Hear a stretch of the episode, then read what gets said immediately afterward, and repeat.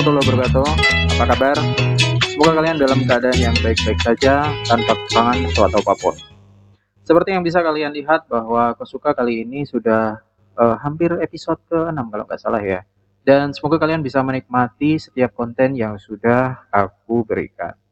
Pada kesempatan kali ini aku ingin mencoba sesuatu hal yang baru bahwa ternyata uh, background musik yang ada di dalam podcast itu sedikit banyak cukup uh, mengganggu ya. Nggak tahu ya bagi kalian seperti apa sih? Apakah itu cukup mengganggu atau kalian cukup menikmatinya?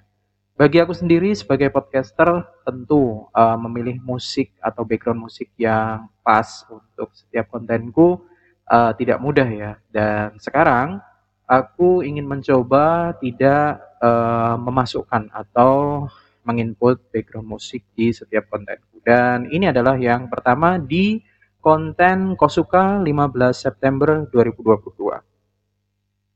Hari ini aku ingin uh, bercerita ya sedikit tentang bagaimana aku uh, mengurus uh, surat tilangku yang uh, ternyata cukup mudah ya. Uh, jadi aku cukup uh, pergi ke kejaksaan negeri. Kantor kejaksaan di Jember itu berlokasi di dekat Prosalina. Uh, alurnya bagaimana? Uh, ikuti aja. Jadi ceritanya tanggal 1 September 2022 uh, Kamis lalu ya. Itu aku kena tilang tilang polisi. Jadi ceritanya itu aku berkendara dari arah uh, timur uh, tilangnya itu ada di sekitar Jalan Panjaitan. Di Jalan Panjaitan itu di sebelah barat, pojok barat kiri ya, kalau kalian dari arah timur itu kan ada pos polisi itu. Yang pos polisinya itu dekatnya ada masjid dan di tempat situ kayaknya ada parkiran beberapa kendaraan taktis kepunyaan polisi Jember. Nah di situ eh, kebetulan Pak polisinya itu berada di kiri jalan kalau kalian dari arah timur atau dari arah Banyuwangi.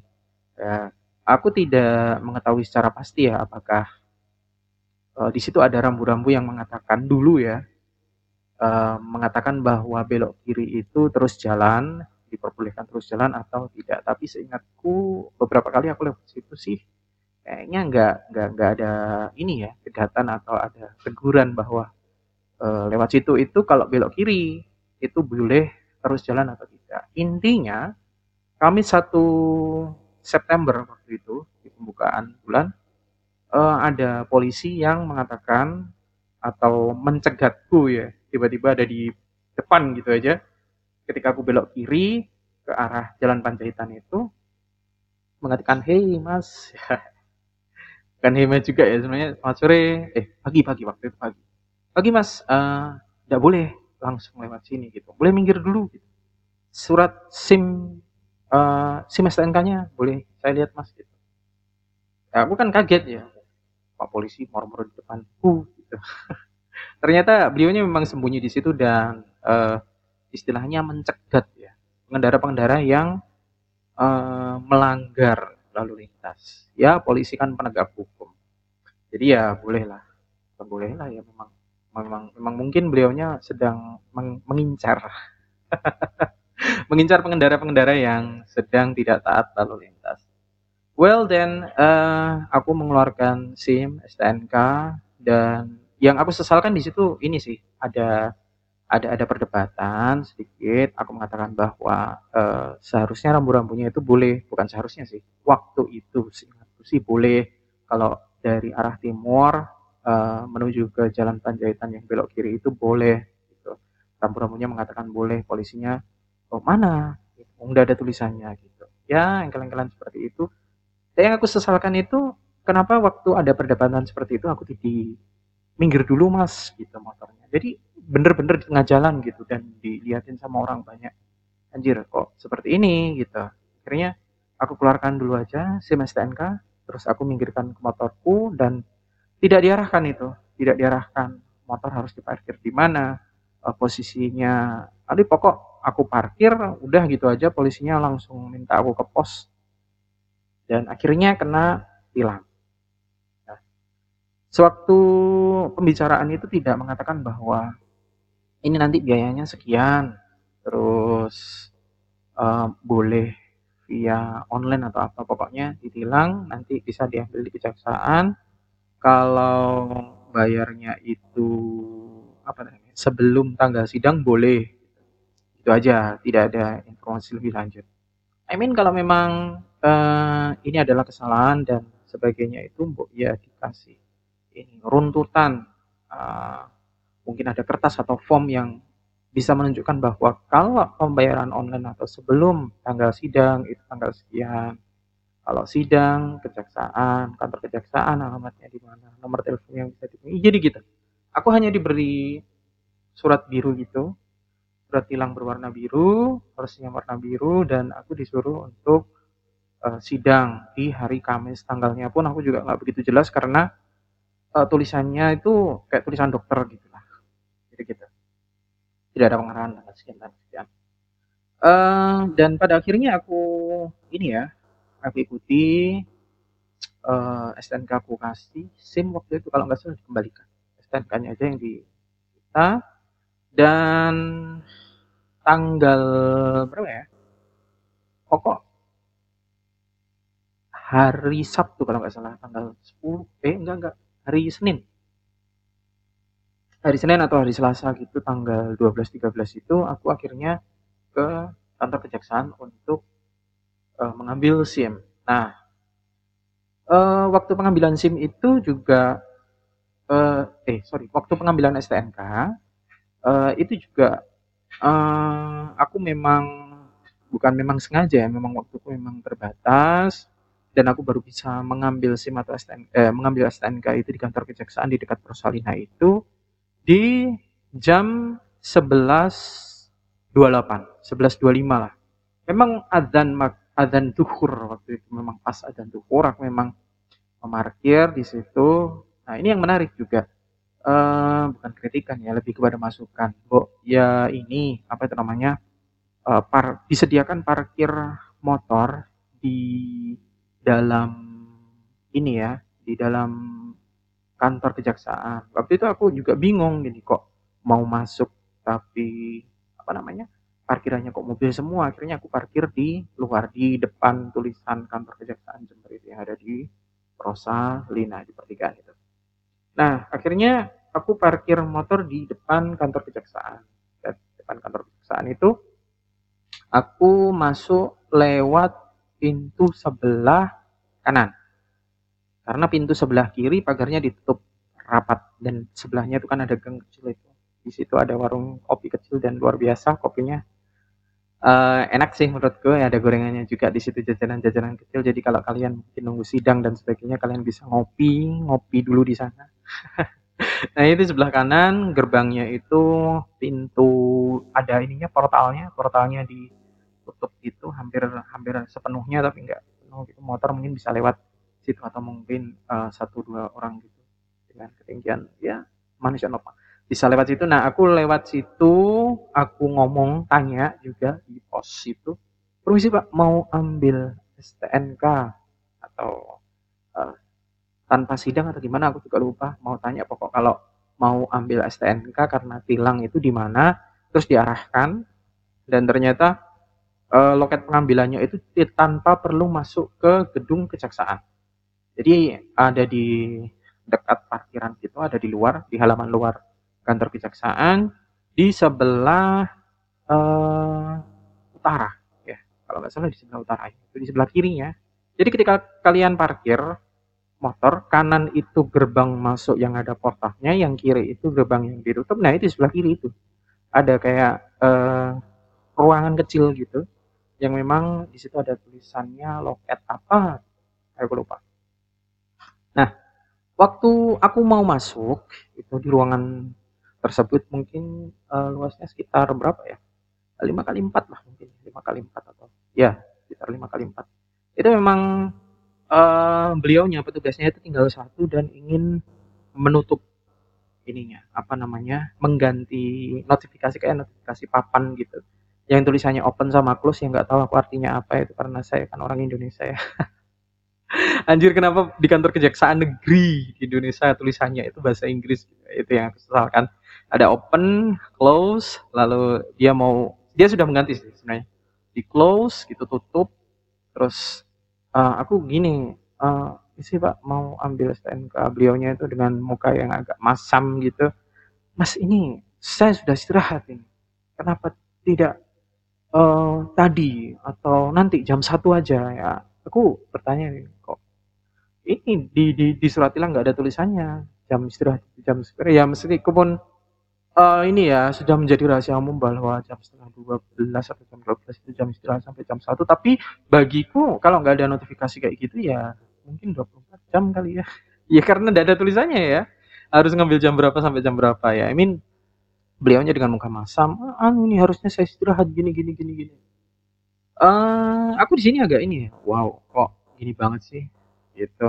I mean uang ketika dilayani pun juga uh, terdokumentasi dengan baik I mean ketika lihat nomornya uh, beliaunya cepat ngambil uh, artinya itu nggak terlalu mem tidak membutuhkan waktu yang lama untuk menemukan STNK uh, itu gitu loh I mean ya udah sih, cuman nggak sampai lima menit kenapa nggak dilayani dulu gitu. Wong antriannya cuman aku gitu. Terus aku lihat juga jam masih 11.28, eh belum 11.30 apa patokannya itu jam atau patokannya itu ada nah itu menjadi pertanyaan juga kok patokannya dan kalau adan kan bisa maju bisa mundur aku gitu ya udah terus akhirnya uh, aku bilang alah pak wong ini loh masih belum jam setengah 12 gitu. Ini tapi jam istirahat gitu. Aku mau ngeyel juga wong aku berada di posisi yang lemah ya udahlah aku ikuti aja. Aku dengerin beliaunya sedang berceramah bla bla bla bla bla bla ya udah. Ini udah saya ambilkan gitu. Biayanya berapa, Pak? 200 ribu. Oke, 200 ribu aku bayar. Aku tunggu waktu itu. Kok nggak ada kwitansi atau bukti penerimaan? Ini sebenarnya 200 ribu atau berapa? Ya kan juga menjadi pertanyaan ya ini kok. Dasarnya itu apa gitu apa pelanggaranku uh, apa namanya uh, atau simku karena jujur pada waktu itu memang simku itu uh, ini sih aku istilahnya itu apa ya ngeyel atau berbohong ya. Aku bilang simku itu aku tinggalan di rumah gitu. Tapi sebenarnya ada setelah itu aku tunjukkan gitu. Atau pelanggaranku itu ngeyel atau pelanggaran apa. Aku juga menjadi bingung dasar dari besaran nominal tilang itu sebenarnya apa gitu. Jadi kok nggak ada bukti ini? Ya kalau nanti aku tuker di kantor kan bingung juga. Berapa dendanya? 200 ribu. Apa buktinya? Tidak ada kan juga. Lucu juga gitu. Nah ini jadi masukan bagiku ya. Kalau apa namanya mungkin bagi kalian yang uh, kena tilang kena tilang uh, aku menyarankan uh, ini aja pembayarannya secara online. Karena setelah aku apa namanya telusuri ternyata nggak nggak nggak nggak sulit gitu loh untuk membayar uh, tilang offline, I mean offline itu kayak gitu, kepergok polisi atau uh, mendapat teguran dari polisi langsung maupun uh, tilang secara elektronik. Jadi gitu. Jadi aku harapkan sih bagi kalian yang kena tilang, aku sarankan kalian membayarnya secara online. Karena kalau secara online kan itu ada buktinya, bisa kalian screenshot, bisa kalian print dan bisa kalian tunjukkan kepada uh, perusahaan atau mungkin lembaga kalian yang di mana kalian bekerja itu jadi bisa menjadi print out, uh, bisa ditukar gitu. Kalau bagi kalian ya yang butuhkan itu. Kalau enggak butuh ya udah datang aja bayar di tempat meskipun nggak dapat tanda terima. Well, uh, mungkin itu aja yang bisa aku sampaikan atas pengalamanku uh, kena tilang lalu gimana aku membayarnya secara offline dan mungkin bagi kalian yang uh, pelanggar-pelanggar putra daerah yang suka uh, nggak pakai helm atau mungkin kalian yang suka uh, ngelanggar lampu merah dan sebagainya yaitu uh, dan ini juga disclaimer juga ya. Uh, bukan disclaimer ya ini for your information aja. Uh, aku bukan ini ya pengendara yang 100% taat kepada aturan karena kadang-kadang aku juga nakal. Kadang aku nggak pakai helm di bundaran Mastrip itu uh, atau mungkin di bundaran DPR atau mungkin ketika aku di uh, beberapa lampu merah itu aku mungkin robos jangan ditiru ya jangan ditiru ini ya penting jangan ditiru nah aku pikir uh, uh, tilang elektronik itu sudah berjalan di Jember ya dan beberapa memang sudah mendapatkan uh, teguran secara online-nya. Jadi via kantor pos dan sebagainya. Nah, aku sendiri kan motor masih belum atas nama aku sendiri. Jadi ada atas nama pembeli sebelumnya itu uh, aku pikir aku pikir ketika aku mengambil STNK-ku di kantor kejaksaan itu menjadi akumulatif dari pelanggaran pelanggaran-pelanggaran yang pernah aku lakukan dalam uh, jangka waktu satu tahun ini. Ternyata uh, enggak juga, atau mungkin aku juga nggak tahu apakah 200 ribu itu sudah include dari pelanggaran-pelanggaran yang pernah aku lakukan atau belum gitu. Jadi uh, ini juga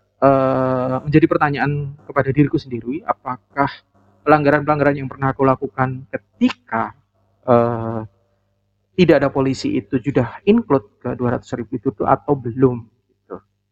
Jadi gitu, besarannya 200 ribu untuk pelanggaran uh, belok kiri atau belok dilarang belok kiri eh, dua ratus ribu. Uh, aku juga sebenarnya penasaran gitu loh. Sebenarnya penasarannya berapa sih? Apakah seratus ribu atau tujuh puluh lima ribu atau mungkin tiga ratus ribu? Dan ketika aku nyari secara online ternyata besarannya itu minimal ada dua ratus lima puluh ribu gitu.